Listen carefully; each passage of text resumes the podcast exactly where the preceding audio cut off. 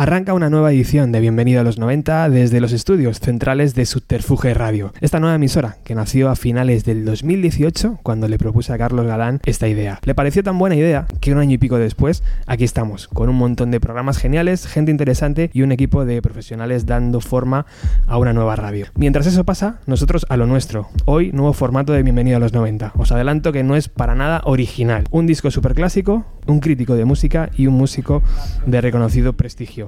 Podemos darle la vuelta, un músico de reconocido prestigio, un crítico musical y un disco súper clásico. Varias formas de entender la música, una charla entre amigos y como se hacía en los 90 chicos, ponías un disco, lo escuchabas entero y comentabas la jugada. Si hoy sale bien, repetiremos. Hoy hablamos de Pink Floyd, de Dark Side of the Moon, con Ricardo Porman de Ecos del Vinilo y Víctor Cabezuelo de Rufus de Firefly. Bienvenidos.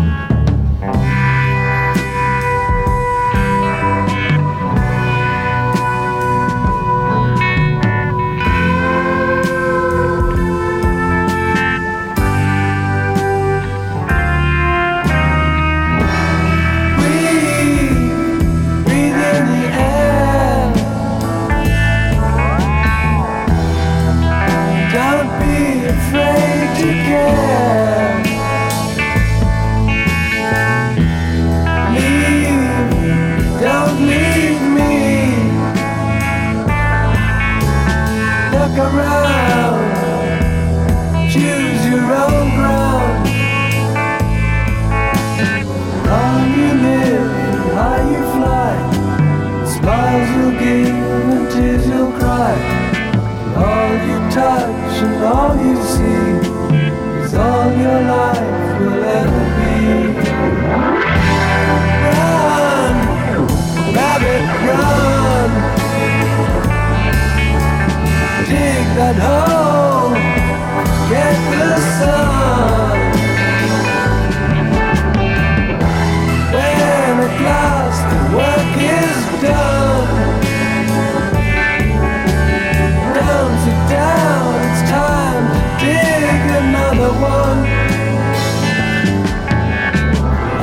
you live and you fly, but only if you ride the tide. Balanced on the biggest wave, race towards another grave. Un disco icónico, un disco que se debería estudiar en los colegios y que navega entre la psicodelia, el rock clásico, el blues y la música de vanguardia. Se grabó en los míticos estudios Abbey Road y se pensó para disfrutarlo en sonido cuadrafónico. Ahora, ahora nos explicarán nuestros invitados eh, qué tenía de, de especial todo aquello. Tiene tanta historia que no sé si realmente en un solo programa vamos a abarcar todo lo que tenemos que contar de ello. Pero bueno, esto es la radio, podemos hacer muchos más programas. Bienvenido a tu casa, querido Víctor. ¿Cómo estás? Pues encantado de volver, un placer enorme. ¿Cómo estás, querido Ricardo? Yo encantado y, y, de compartir con Víctor, que lo admiro en la parte musical tanto, pues... Vaya placer, ¿eh? Sí, sí, estoy flipando. Yo también te admiro mucho. Oye, hoy vamos a, hablar sobre un disco icónico que se abre con, esta, con este pasaje, ¿no? Speak to Me y, ese Breathe, que es la mejor forma de arrancar un disco, puede ser, no sé, o sea, es tan, tan mágico y tan, tan evocador, ¿no? Esos acordes, esa forma de arrancar un, un disco, que vamos a ir canción a canción, o sea, nos tenéis que perdonar porque vamos a ir canción a canción y comentando la jugada, por quitárnoslo de en medio, Víctor. Así, vamos a hablar un poco de Rufus rápidamente. ¿Cómo está la banda? ¿Cómo planteáis el siguiente paso de la carrera después del de, bombazo Magnolia y todo lo que sucedió hace unos años? Bueno, pues ahora mismo estamos en, un proceso de, composición. Queremos intentar grabar este verano el, próximo disco. Y bueno, es, un proceso que a mí, me encanta. Es tirarnos horas en el local, probando, probando historias y, y un folio, poco a ver qué sale. Folio en blanco, en verdad, ¿no? Sí, folio, folio en blanco, la verdad. Y me parece, me parece muy bonito. Es uno de los procesos. Eh, es muy desesperante porque tardan mucho en salir las cosas, sobre todo cuando no quieres repetirte. Pero cuando ves que va saliendo, la verdad es que es increíble. Y estamos muy felices con las cosas que están, que están saliendo. Mm, no sabría explicarte muy bien hacia dónde, hacia dónde va porque todavía no lo tengo uh -huh. del todo claro. Pero sí que estamos eh, tocando, eh, a, al menos al nivel interno, de una manera muy diferente a la, a la, que estamos acostumbrados. Y creo que eso va a hacer que de alguna manera se refleje fuera. Interesantes esas observaciones, ¿no, Ricardo? ¿Qué podemos sacar de ahí como, como buen crítico que eres? Bueno, que es un enigma, pero un enigma muy que llama mucho la atención y me siento optimista con lo que viene. Sí. Especialmente, bueno. pues yo creo que eh, eh, haciendo este disco, yo creo que tienen una banda, digamos, de acompañamiento de Rufus aparte de Victoria y Julia, que están mucho más sentadas después de todas estas giras, todas estas grabaciones. Y yo creo que el, el aporte de, de, de, todos, me imagino que tiene que dar mucho, muchas cosas buenas, ¿no? La sensación en el local está siendo increíble. Es de, de mucha emoción y, y, de sentir cosas, ya te digo, que, que, no habíamos sentido nunca tocando en el local. Eh, y todo tiene que ver con darle la vuelta un poco a, mm. a ciertas maneras que teníamos de hacer canciones, eh, olvidarnos de ellas y hacerlas de otra. Puede que al final no, no, suene tan diferente, pero desde dentro la verdad es que es como una especie de, de revolución lo que ha pasado. Más o menos el porcentaje del próximo disco está a un 80% a lo mejor, o a un 70%, o a un... Eh, diría que hay como 7, casi 8 canciones hechas, pero nos gustaría, nos gustaría hacer más de las que vayamos a grabar para, para poder elegir y que nos quede un disco redondo, porque es verdad que, que nos están saliendo todas como, como un poco parecido a, a, a, lo que le pasó a Pink Floyd en este disco, ¿no? Como, como Breathe, que de repente va apareciendo en, en muchas partes del disco, ¿no? Uh -huh. Es como, como, digamos que hay un sonido y un, y un leitmotiv que se repite como como en muchas de las canciones que estamos haciendo, ¿no? Entonces queremos intentar unirlas de, de la mejor manera posible y por eso queremos hacer más, ¿no? Porque uh -huh. queremos que pase por diferentes lugares el disco y, y, que sea bastante completo. Entonces, bueno, vamos a ver qué queda. Y primera vez eh, sin la producción de Manuel, ¿no? Bueno, eh, esto bueno, está, un poco en el aire porque... Ah, no fastidies. Sí, resulta que, que se le ha caído una producción que Manu tenía en septiembre entonces está la posibilidad de que podamos eh, hacerlo con él, que sería increíble, porque a mí, desde luego, me quitaría un, peso de encima porque llevo como seis meses sin dormir pensando en qué hacer. Y lo que sí que tenemos eh, claro y hemos hablado con Manu y nos parece como, como algo positivo es que seguramente lo mezclemos con alguien de fuera, uh -huh. que es algo que nunca habíamos hecho tampoco. Y, y seguramente de una visión eh, muy diferente a lo que a lo que hemos hecho siempre. Uh -huh. eh, siempre grabamos los discos con las cosas súper claras, pero esta vez queremos que entregarle un material a alguien y que alguien que confiamos estilísticamente, por supuesto, y que cree lo que lo que crea que tenga que crear. ¿Y será otra vez autoproducción, Víctor? ¿O habrá alguien detrás? Esto? No, no, nadie detrás. No. Bueno, Estamos, a día de hoy. ¿no? Estamos nosotros detrás, claro, que, sí. ya es bastante. Eh, sí, no, eh, la verdad es que estamos a gustos con, con, esta manera de llevarlo. Tenemos a, a Emerge que nos lleva el booking y, mm. y nos consiguen conciertos. Eh, Maite siempre está con nosotros en la promo, entonces uh -huh. creo que hemos conseguido reunir a un equipo que con el que estamos cómodos, con el que funciona y que al final no creo que necesitemos Eso es. otras cosas ya sabes, lo que pasa es que siempre está ahí como. Siempre tienes la sensación de que alguien está llamando a la puerta, ¿no? Cuando alguien, cuando alguien triunfa y cuando alguien logra eh, sacar la cabeza de, del resto, parece que siempre no están ahí como, eh, estoy aquí, soy el sello. Sí, ¿no? parece que. desde luego han llamado, pero, Claro. si nos ofrecen cosas que ya tenemos, pues ya las tenemos. Bueno, vamos con el disco. A ver, musicalmente, por ejemplo, mm, tenemos que explicar de dónde viene Pink Floyd, ¿no, Ricardo? Si quieres, eh, hacemos ese pequeño guiño a de dónde viene, a esa forma de tratar a Sid Barrett, ¿no? que también está aquí en este LP. Sí, de alguna manera. eh, estaba más en el You We Hear, ma- más, que en Dark Side of the Moon. Estábamos conversando hace, hace rato fuera de micrófono que Dark Side es como el, el primer disco realmente 100% Pink Floyd. Ujú. Medley era un poco el puente entre el Pink Floyd moderno clásico que conocemos y el primero que viene esa etapa mezcla de psicodelia con todo lo que eran lo- los retazos de, de los 60 y la sombra de Sid Barrett, ¿no? Porque Sid Barrett realmente grabó fue hasta, hasta Sarse Full of Secret, que grabó en una sola canción y ya pues le perdimos la pista totalmente. Umaguma es un puente con parte de canciones en vivo, parte de canciones en estudio y entonces como tenemos a Medley, tenemos eh, la banda sonora de More, que es un disco a a reivindicar y, y Dark Side precisamente es un disco que surge antes de ser grabado, porque ellos ya tenían las canciones medianamente perfiladas y las fueron presentando en un tour entre el 72 y el 73 en el orden en que iba en el disco, ya lo tenían claro. Lo presentaban bajo el nombre Eclipse, porque originalmente Dark Side of the Moon, que era el primer título, lo había sacado en el 72 un disco, en un grupo que se llamaba Medicine Head, que es de blues rock y blues psicodélico, con Dandelion Records, no tuvo ningún tipo de éxito y fue cuando ellos entonces quitaron E- Eclipse, volvieron a Dark Side of the Moon y siguieron presentándolo, inclusive lo, lo grabaron en dos etapas, o sea que tuvieron oportunidad de seguir perfilando a la mitad del proceso de grabar en Abbey Road, pudieron perfilar o, ajustar ciertos detalles en estructura, especialmente eh, en, en los conciertos. Por ejemplo, en The Great Gig in the Sky ellos leían pasajes de la Biblia. Porque no tenían mm, ni remotamente perfilado que Claire Torrey iba a cantar, ni que iba a haber una voz femenina con los melismas, ni nada de esto, ¿no? ¿Eso es una forma de trabajar bastante habitual, Víctor, o no? La de estar de gira un año y medio a lo mejor y estar ya probando cositas nuevas sobre el escenario. Muchas veces es inevitable también, Claro. ¿no? Que a lo mejor encadenas una gira larga y no tienes otros huecos que, que las pruebas o incluso en los, en los conciertos puede pasar que dejes como pequeños momentos a la improvisación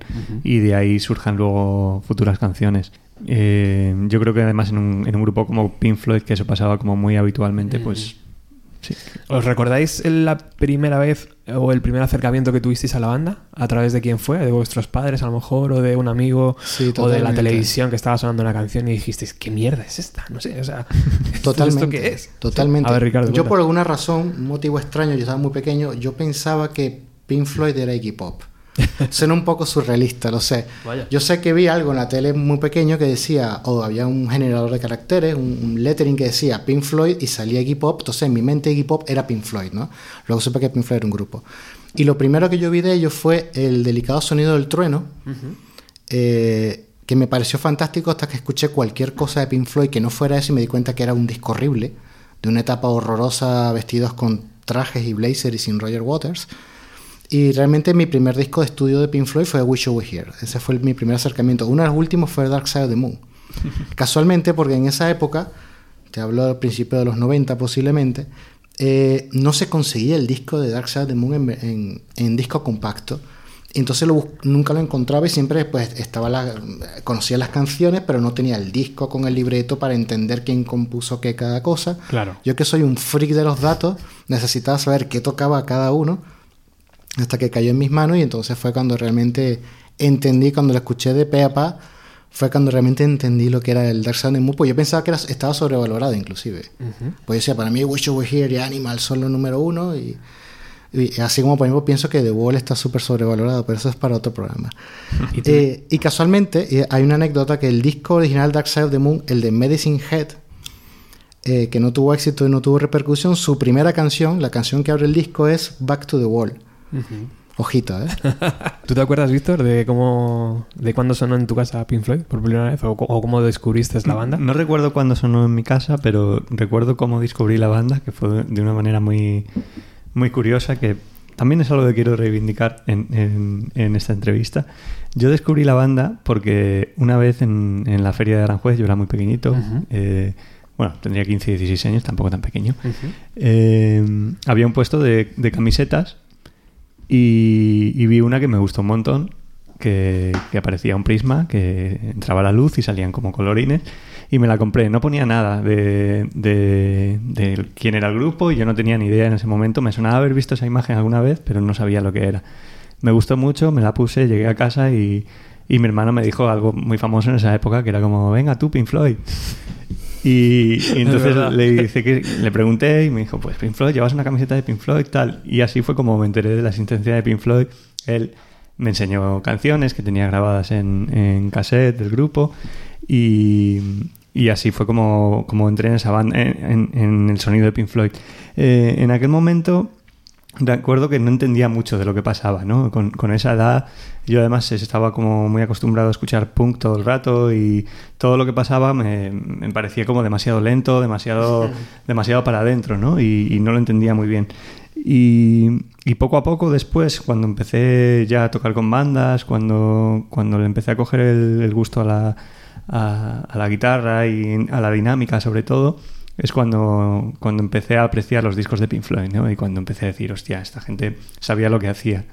Y, realmente cuando, cuando ha crecido de verdad mi gusto por Pink Floyd fue cuando estábamos preparando Magnolia, que, que empezamos a tirar mucho de, música de esta época, ¿no? Y a, escuchar muchísimos discos y a estudiarlos. Y fue cuando de verdad entendí todo lo que, lo que pretendía hacer Pink Floyd, todo lo que pasaba, y fue cuando se convirtió en uno de mis grupos favoritos. Porque si los Beatles tienen la facilidad de entrar en casa y de entrar en tu cabeza como muy fácil, ¿no? Con el See Love You, Pink Floyd te, te exige algo más, ¿no? O, o, o, te abre otra puerta. Si los Beatles te abren la puerta de la derecha, parece que ellos te van y te abren la puerta de la izquierda, ¿no? Y de repente está como la cabeza ahí de que no sabes, no sé. Eh, o sea, seguramente a un niño pequeño no le entre fácilmente Pink Floyd, ¿no? Como le entran los Beatles, pero luego cuando crecemos un poco es verdad que nos abre otro universo y que lo agradecemos, ¿no? Yo, yo lo, lo recuerdo del momento de Walt, de, de cuando era pequeño, no sé por qué. Creo que fue uno de mis tíos que tenía el disco y la portada me llamaba mucho la atención. Luego lo ponía, no entendía nada de lo que pasaba en ese disco, pero los sonidos me,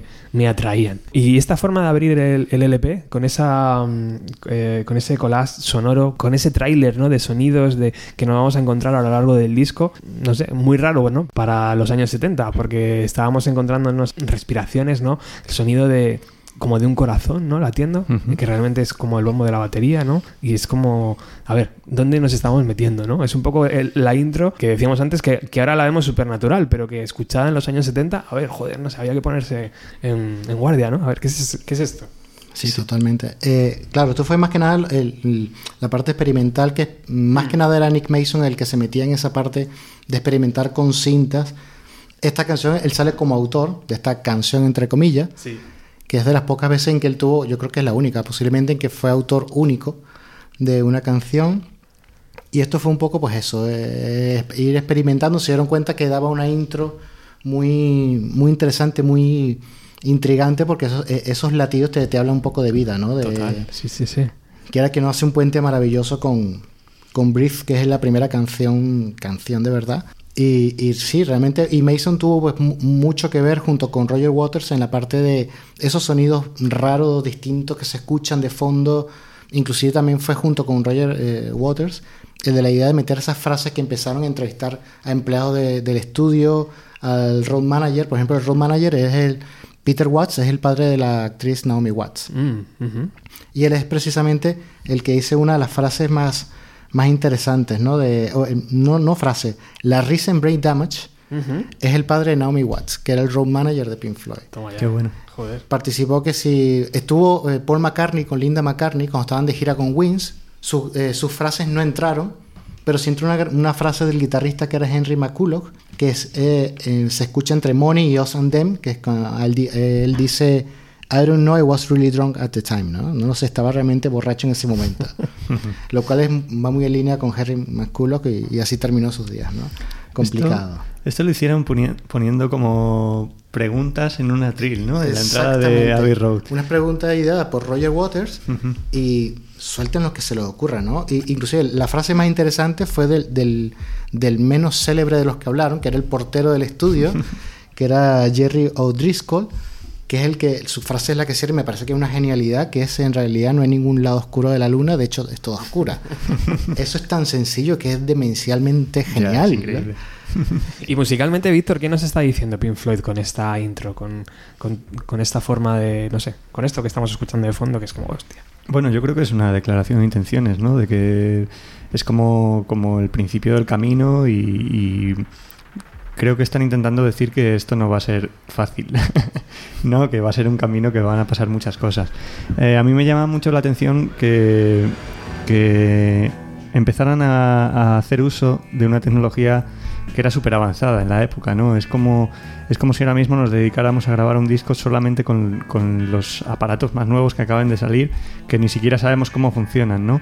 Eh, en toda esta intro se ve mucho eh, el, el, uso de loops en, en, en, la cinta, ¿no? Era, grababas un sonido, lo metías en una cinta y empezabas a darle vueltas a esa cinta en, en bucle, ¿no? Entonces así se creaba como un sonido repitiéndose todo el rato. Y eso lo mezclaban con muchas más cintas y, así intentaban conseguir un poco el, el, sonido este de caos, cosas que entran por la derecha, cosas que entran por la izquierda, que no se sabe muy bien lo que está pasando. Y me gusta mucho ¿no? que el disco empiece así, ¿no? que sea como, como una especie de pequeño camino a lo que, a lo que va a venir. Pero sin, sin embargo es un disco súper comercial.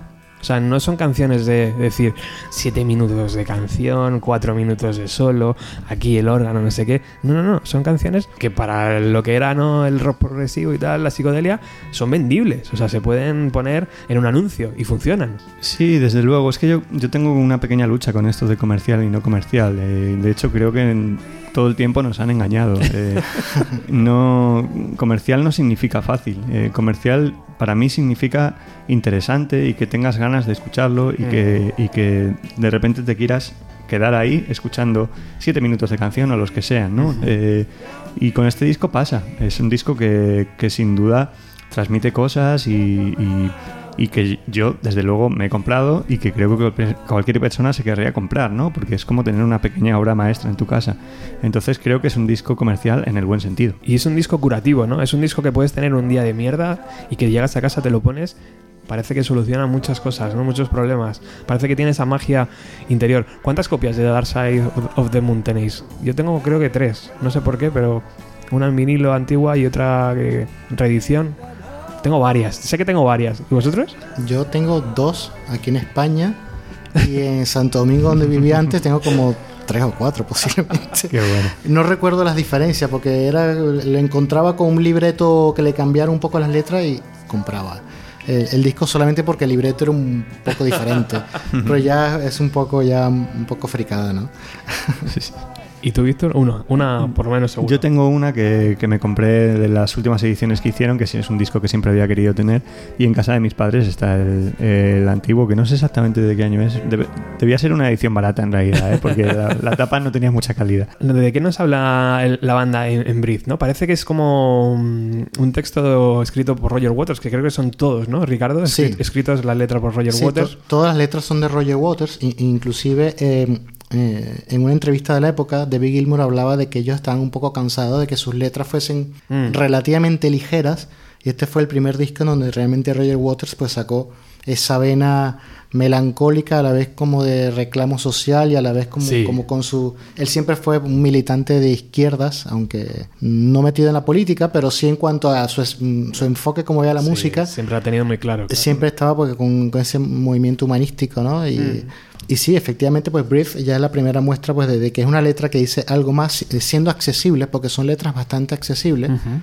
Yo creo que las letras ganan, su, su significado se expande por el sonido lo que tú interpretas a través de lo que te transmite un poco la emoción de lo que escuchas más allá de las palabras. Claro. Ahora quiero hablar también con Víctor la forma de producir el álbum, ¿no? De Alan Parsons y también ese sonido como cuadrafónico, ¿no? Porque si estamos acostumbrados al estéreo, que es dos canales que te llegan, aquí parece que trabajaron con cuatro canales, ¿no? Y que, y que en un principio como que se, se, se, se ideó para eso, ¿no? Entiendo que en los 70 había eh, máquinas que lo podían aguantar, ¿no? Incluso creo que los vinilos tenían como doble aguja para leer uh -huh. dos canales diferentes y luego, o cuatro canales diferentes en verdad. Uh -huh. eh, pero me llama muchísimo la atención esto de Breathe, de lo de respira, ¿no? Ante, la, ante las vueltas que te va a dar la vida, porque esto es inacabable. Y la siguiente canción esa secuencia, ¿no? Esa secuencia tan, no sé, que te atrapa en el estómago, tío. Es como una secuencia de decir, madre mía. Realmente no, no tiene ningún misterio, ¿no, Víctor? Porque es como una secuencia de notas donde tú aceleras el tempo, ¿no? Y empiezas sí. ahí a jugar a... Bueno, esto es... Esto es... eh, de las primeras veces que se usó en, en la música un VC3, que era un, un sintetizador analógico que acababa de salir, que es un secuenciador. Un secuenciador es, consiste en un aparato en el que grabas un número de notas, en este caso, caso creo que eran 8 o 9, y luego se reproducen en bucle. Y, y lo que hicieron fue acelerarlo. Querían eh, generar un poco sensación de, de angustia y de ansiedad y, y decidieron acelerar muchísimo la secuencia Con la sensación de, de buscar eso, ¿no? De- Sí, buscar un poco ansiedad y un poco mm, todo como, como muy precipitado, ¿no? Creo que esta canción habla un poco del, del miedo de Waters a, a volar, ¿no? Y, y que siempre que subía al avión tenía la, neces- la, la sensación de que se iba a morir, ¿no? Entonces, Claro. siempre como que... Por eso suena un avión, ¿no? Sí, hay, claro, hay sonidos de aviones, hay sonidos de pasos, hay sonidos de que crean un poco de angustia. Y lo que hicieron también fue tratar como mucho el, el sonido este del secuenciador con la cinta, con los efectos de la mesa y tal. Y la verdad es que crearon algo bastante, bastante increíble. Me quedo, me quedo loco, me encantaría haber vivido en los 70 y haberlo vivido en primera persona, ¿verdad? Sí, totalmente, porque además es que todo era totalmente nuevo. Ir a la tienda y comprarlo por primera vez. Exactamente, o sea, Joder, chaval. Oye, y la mujer hablando por la megafonía como de, del aeropuerto y tal, lo he escuchado veintipico años después en Nokia Computer, por ejemplo, ¿no? Esa sensación de, de decir, eh, el mundo se va a la mierda, no sé. Es un poco la sensación que nos quiere transmitir también, ¿no? Pink Floyd ahí. Sí, bueno, es evidente que Radiohead tiene, tiene mucho de, de Pink Floyd, ¿no? Eh, creo Claro. que es una inspiración bastante grande y que mm, para mí, por ejemplo, lo que, lo que Computer es, es una especie de, de excisión de, del Dark Side of the Moon, ¿no? Es como que, aunque sean discos diferentes, creo que sin el Dark Side of the Moon no hubiera existido lo que Computer. Bueno, vamos a escuchar esa secuencia de notas, de pasos, de sonidos de avión, de respiraciones. Locura.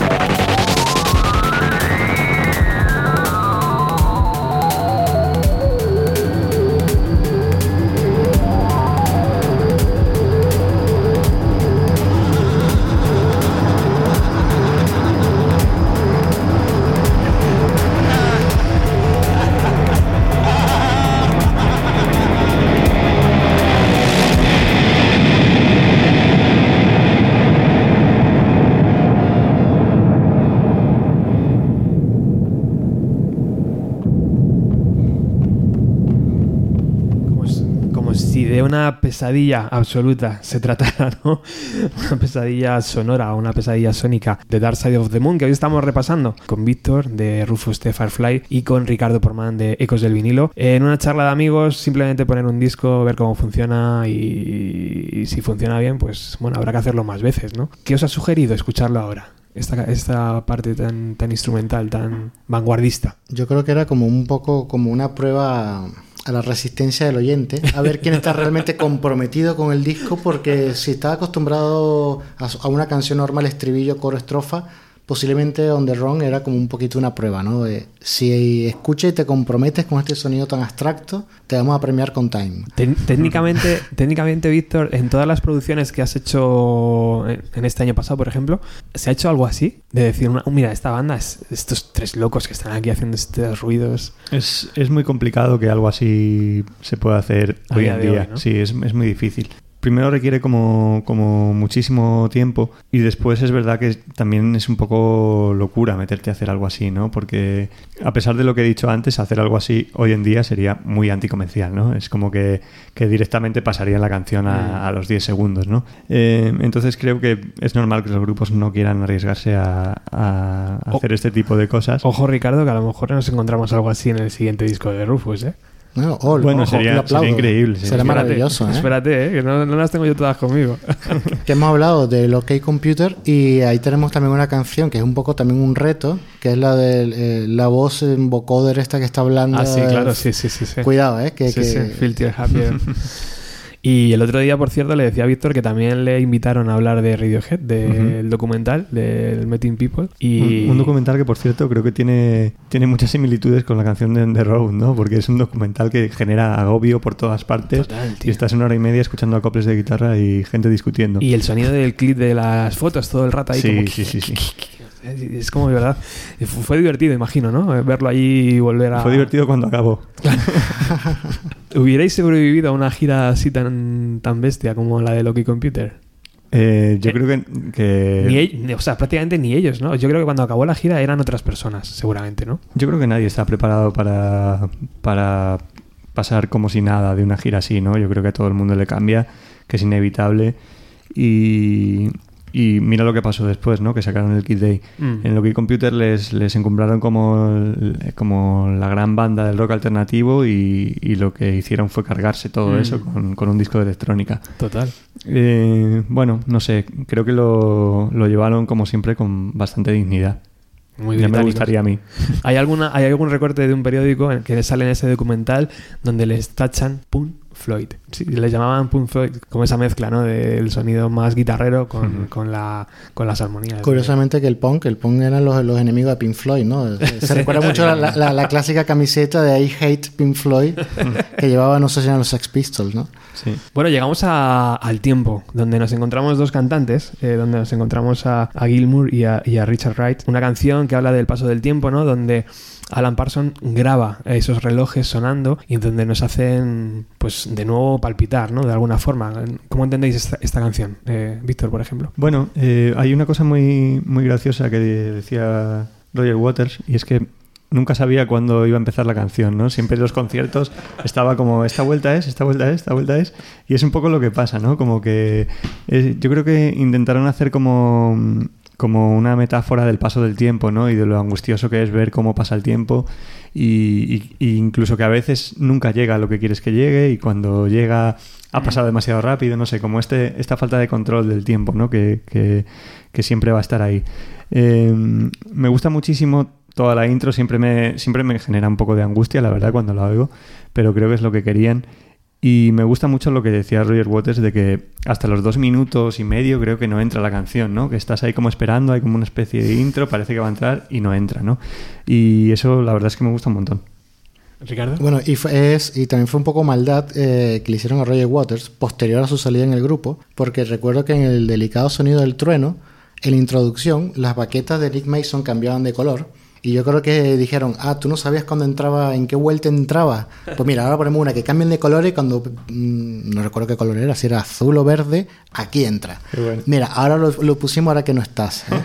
Pero sí, bueno, eh, yo, yo, creo que ese, ese redoble un poco distinto fue el que, el que le daría la entrada, el que a mí me da la guía, ¿no? Pues a mí también se me hace un poquito larga a veces la entrada con... Mm con los redobles y los relojes se me hace un poquito larga, ¿no? Y pelín desagradable, ¿no? En el sentido de que es como demasiado agudo a veces. Siempre me asusta. Por el oído. Siempre me asusta cuando arranca el, primer reloj, la primera alarma. Mm.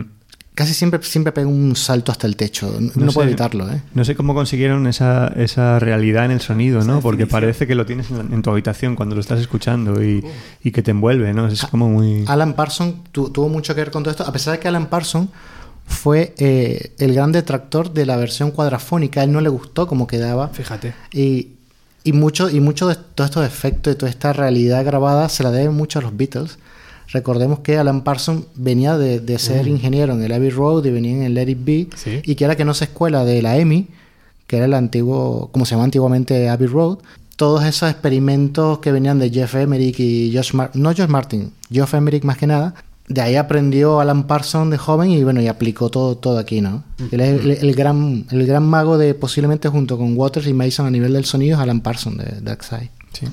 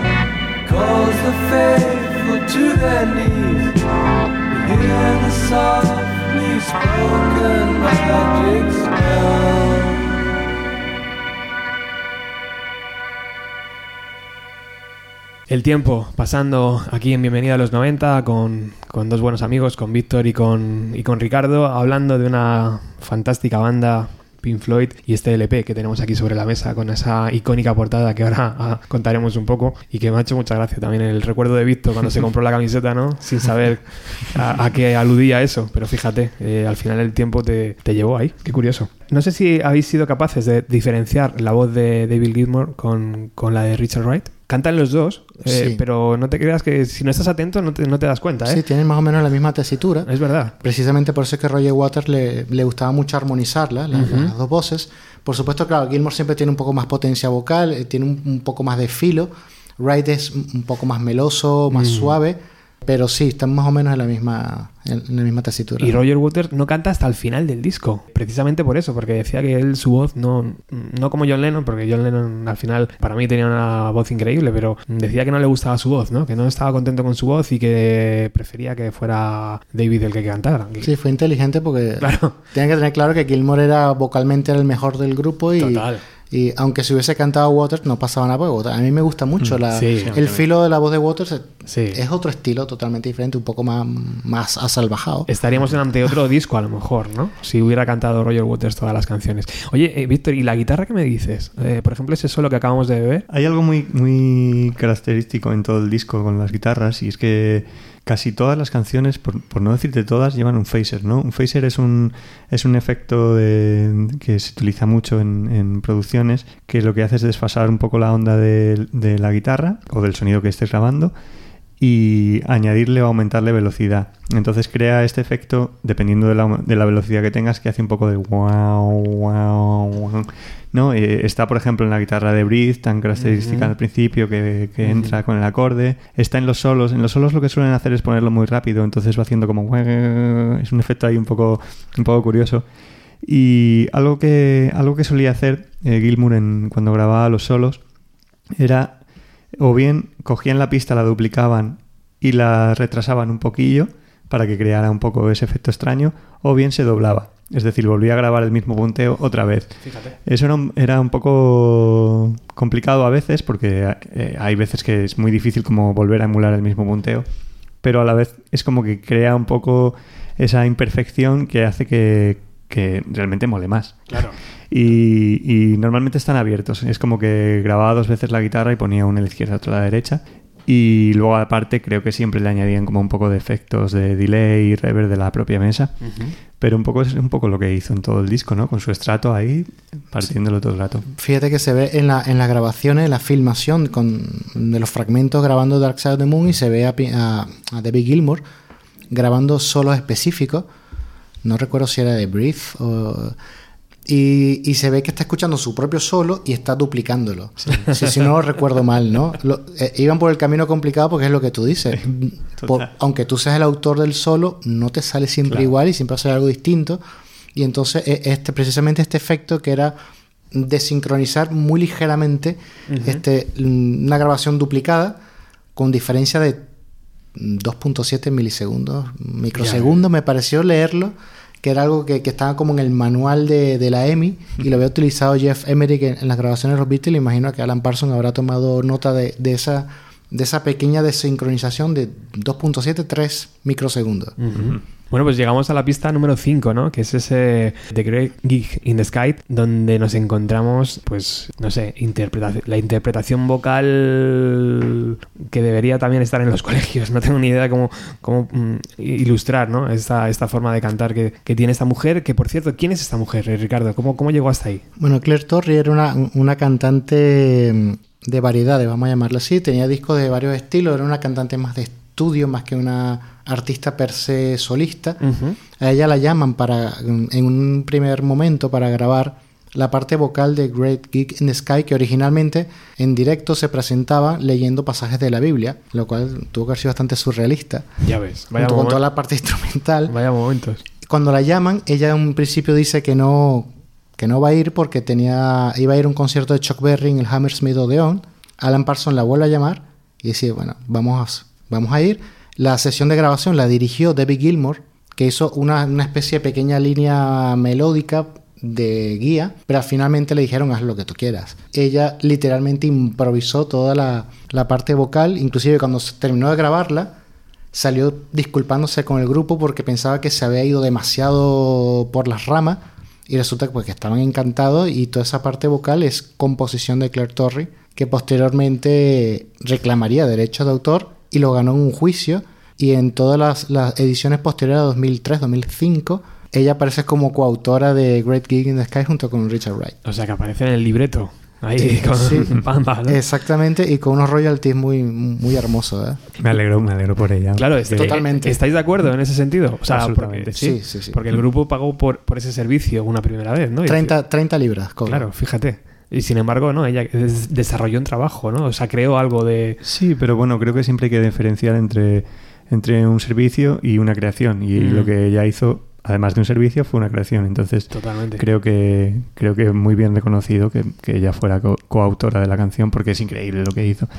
De hecho, eh, debió ser un momento súper mágico, ¿no? Estar ahí viendo lo que pasaba dentro de la cabina y escuchando eso desde fuera.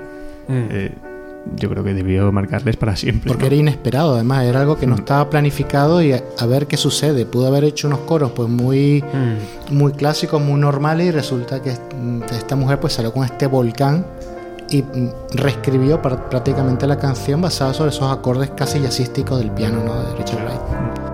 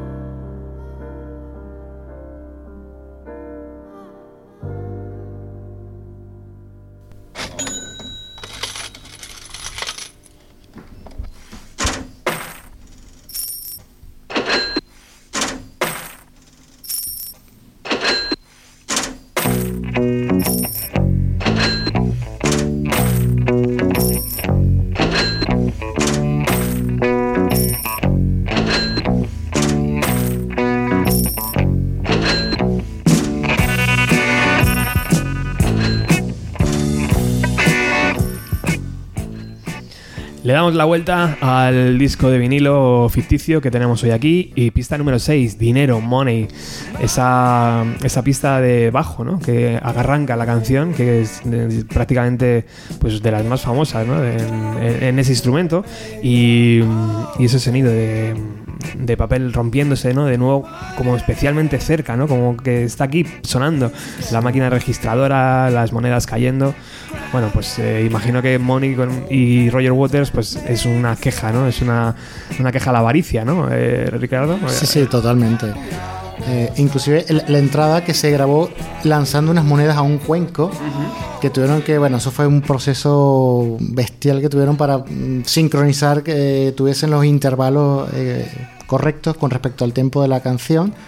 Y sí, es totalmente un canto en contra de la avaricia, en avaricia contra- en una época que ya sabemos cómo era la industria musical. No es que haya variado mucho, pero en esa época era particularmente bastante leonino todo. En el nivel instrumental, Víctor, en los teclados de este LP, ¿qué te sugieren?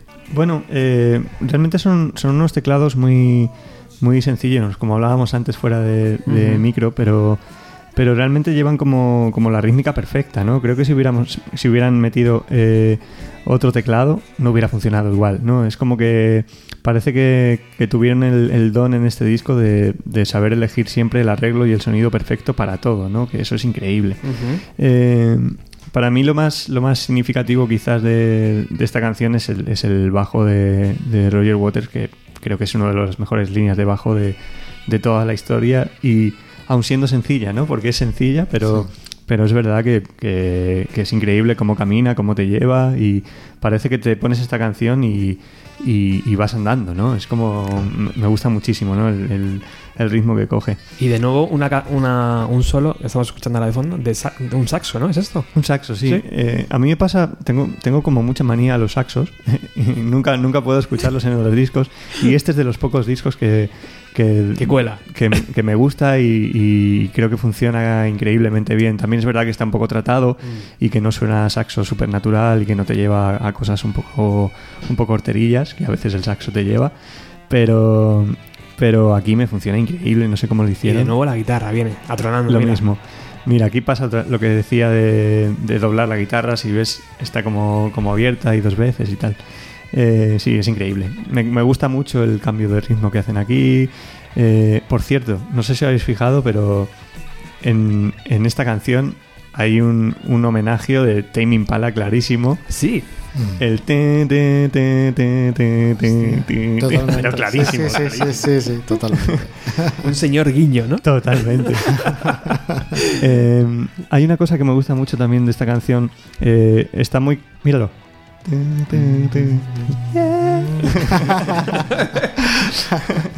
hay una cosa que me gusta mucho y es que creo que es a partir del minuto tres y medio.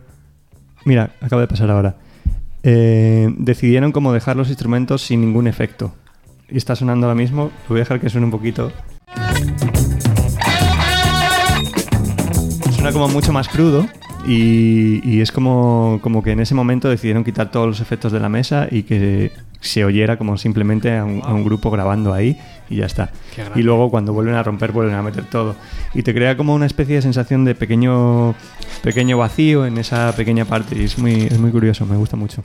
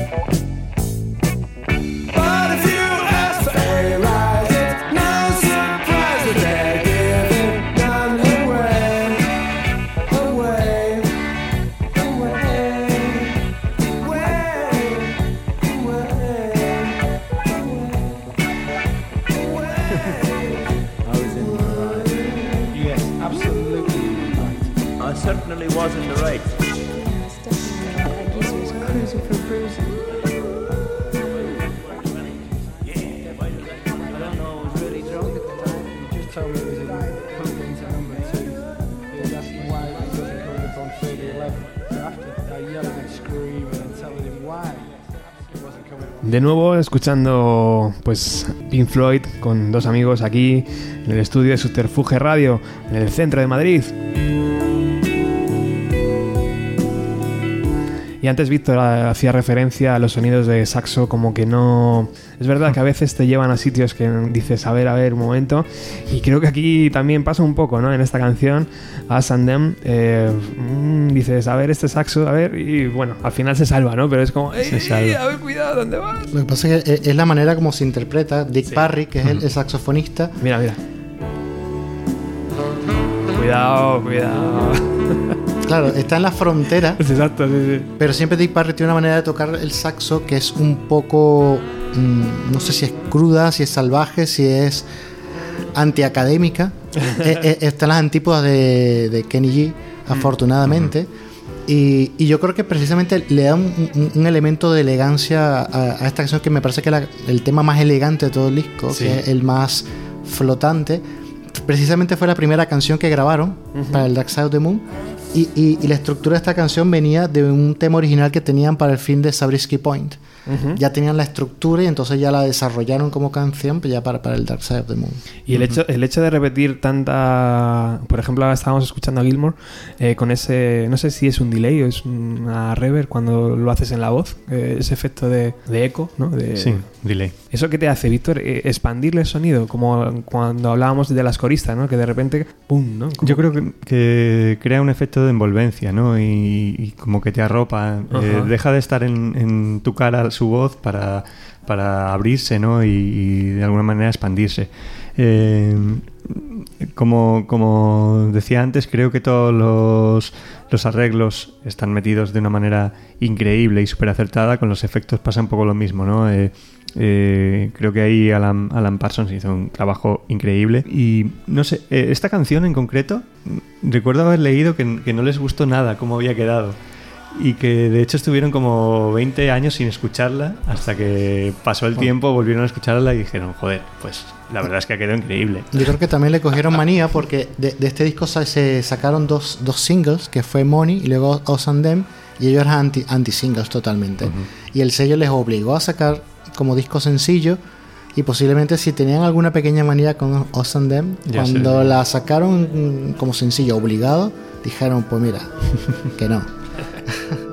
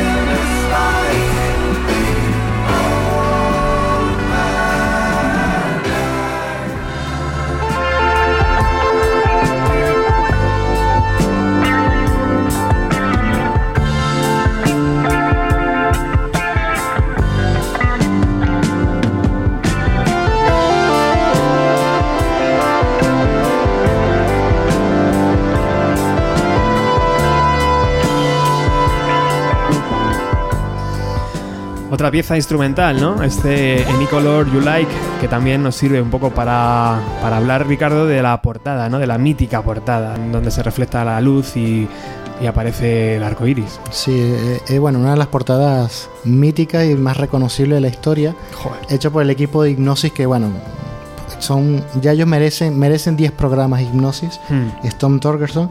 Eh, la Amy siempre está un poco insatisfecha con, con los diseños que ellos hacían de las portadas pre-Dark Side of the Moon. Por ejemplo, con eh, Atom Her Mother o Obscured by Clouds, al sello no les gustaba porque querían algo con el nombre del grupo, un rótulo, una foto linda y eso es todo, ¿no?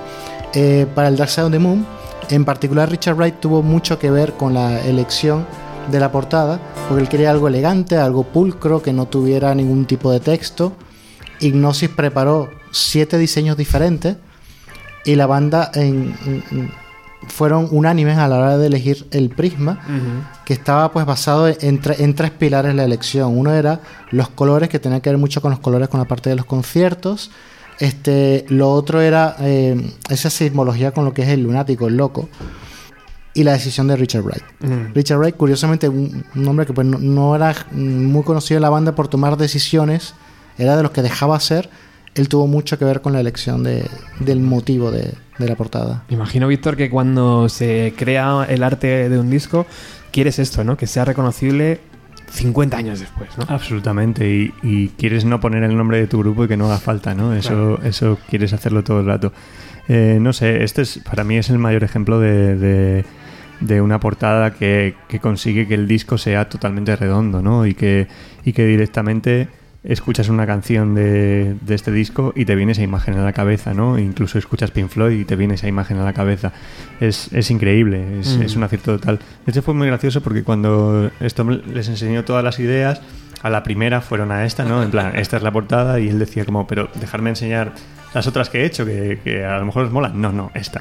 Casi ni las, ni las vieron. ¿Sigues teniendo la camiseta? Eh, Aquella de 15 años. No, no la tengo. Tengo No. otra nueva, Ah. pero esa ya no me valdría. Eh, hay una cosa que, que me gustaría de- decir de este tema, claro. que realmente este tema me parece uno de los más importantes del disco y de hecho este tema me parece eh, como si fuera la, la madre de la neopsicodelia actual, ¿no? Ujú. Es como que todo lo que pasa aquí es todo lo que todos los grupos, los grupos que hemos intentado emular la psicodelia en, en esta época estamos, estamos haciendo o hemos hecho, ¿no? Es, es, eh, desde el ritmo hacia, hacia cómo caminan los sintetizadores, todo lo que está pasando. Es, es un poco una canción que podría ser perfectamente de Tim Impala. Eh, cambiándole un poco el sonido y la grabación, es, es un poco. eh, Es increíble, ¿no? Lo, lo que hicieron y, y no sé. O podría estar en Loto también. ¿eh? Ojalá. que en Loto, ojalá. que, que en Loto este, por supuesto, salvando lo- los estilos, la- las diferencias, eh, hay muchas muchas partes muy basadas en los teclados, ¿no? En San Junípero y... Sí, sí, la verdad es que tiramos bastante de sintetizadores y un poco también de, de esta libertad. Hay una canción- que se llama Cristal Oscuro, Cristal que de hecho la hicimos con, con samplers que teníamos grabados de otras canciones. que ni siquiera se tocó esa canción, fue un, un cortapega. Entonces ahí fuimos unos... O sea, que era unos- que era un poquito de inspiración, pues todo esto que estamos hablando de esta nueva neopsicodelia, pues también ha inspirado a mu- muchos discos que son muy cercanos a nosotros, no solamente Claro. a Tame Impala también. Totalmente, sí.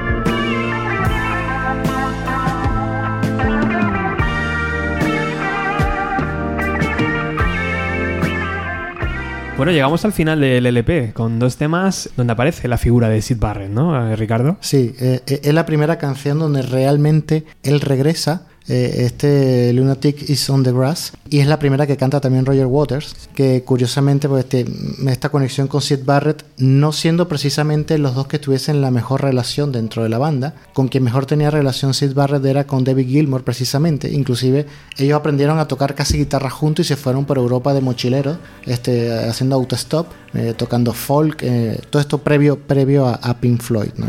Pero sí, Roger Waters te demostró que tenía su, su pequeño lado sentimental por el antiguo, el antiguo líder, ¿no? ¿Qué te sugiere esta, estas dos pistas últimas para cerrar el LP, Víctor? Bueno, eh, hay un poco.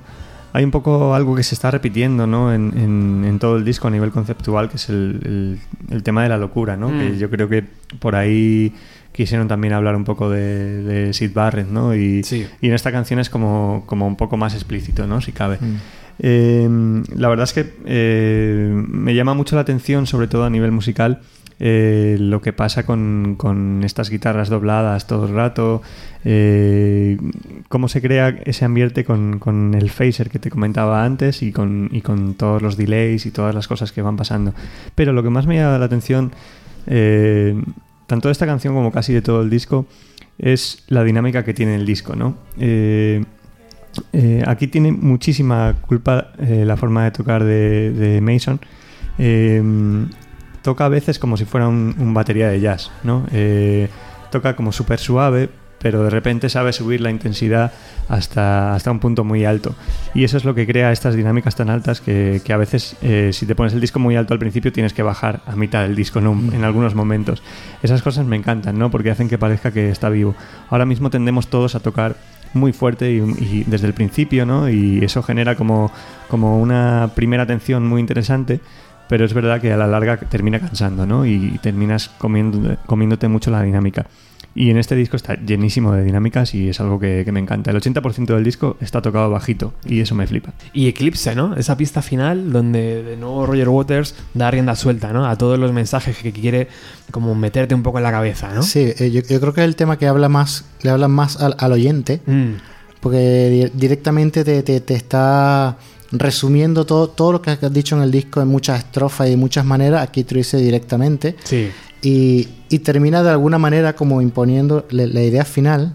Everything the, eh, on the sun is in tune, but the sun is, is eclipsed by the moon, ¿no? Ajá. Todo puede estar alineado, todo puede estar perfecto en la Tierra, pero la luna lo eclipsa, ¿eh? Y de alguna manera la luna puede ser la locura o la luna pueden, pueden ser ellos mismos, ¿eh? puede ser un, un- un poquito un pequeño canto e- egocéntrico de que estamos que estamos aquí, nosotros podemos eclipsarlo mm, todo, ¿eh? Y sin embargo, sin embargo, yo creo, chicos, que de repente conecta otra vez con Speak to Me y otra vez puedes escuchar el disco, ¿no? Y otra vez, y otra vez, tío. De hecho, termina con el bombo que emula el latido del corazón, Corazón. con el que empieza el disco, ¿no? Es como que pasada. han hecho una especie ahí de, de loop. Eh, a mí lo que más me flipa de, de Eclipse sin duda es cuando, cuando entran todas las voces, que yo creo que estaban toda la gente que, que estaba en el estudio ese día. El crescendo "Venga, es ah, impresionante, Es increíble, es impresionante, sí, increíble, sí. es muy emocionante y a mí me ponen siempre los pelos de punta cada vez que pasa por ahí. A mí sí que me ponéis los pelos de punta los dos. Muchísimas gracias por estar en Bienvenido a los 90 un día más, Ricardo. No, encantado. casa. Encantadísimo y que se repitan de, de más discos y, y si es con Víctor mejor. Hombre, sería, Ojalá. sería increíble. Alguno de los Beatles tenemos que hacer, ¿no, Víctor? Por favor. Totalmente, ¿eh? Muchísimas gracias por todo lo que nos has explicado hoy. Eh, nos falta tiempo. Es que yo ya lo sabía, tío, que nos iba a faltar tiempo. Es que... Totalmente. Pero bueno, eso es lo que pasa cuando te juntas con, con gente así como con colegas. Esto lo habéis hecho, ¿no? En los 90, de, en plan con dos o tres colegas poner discos y empezar a habar. Sí, sí. Yo- yo lo he hecho muchas veces, ¿eh? Muchísimo. en los 90 y en, y- Bueno, y sí. en los 2020. Y en los 2020 también. sí. En los 90 hablo por, por, es verdad, por, por el programa, pero se sigue haciendo. Muchas gracias a los dos. Un placer. Un placer, gracias.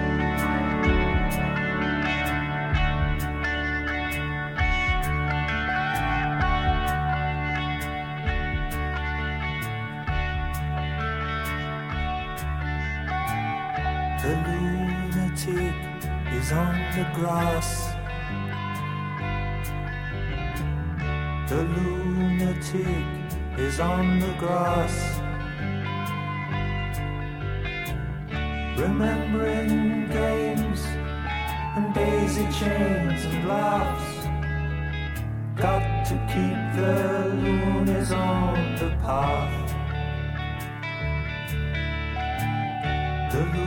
lunatic is in the hall. The lunatics are in my hall. The paper holds their folded faces to the floor. And every day the paper boy brings more.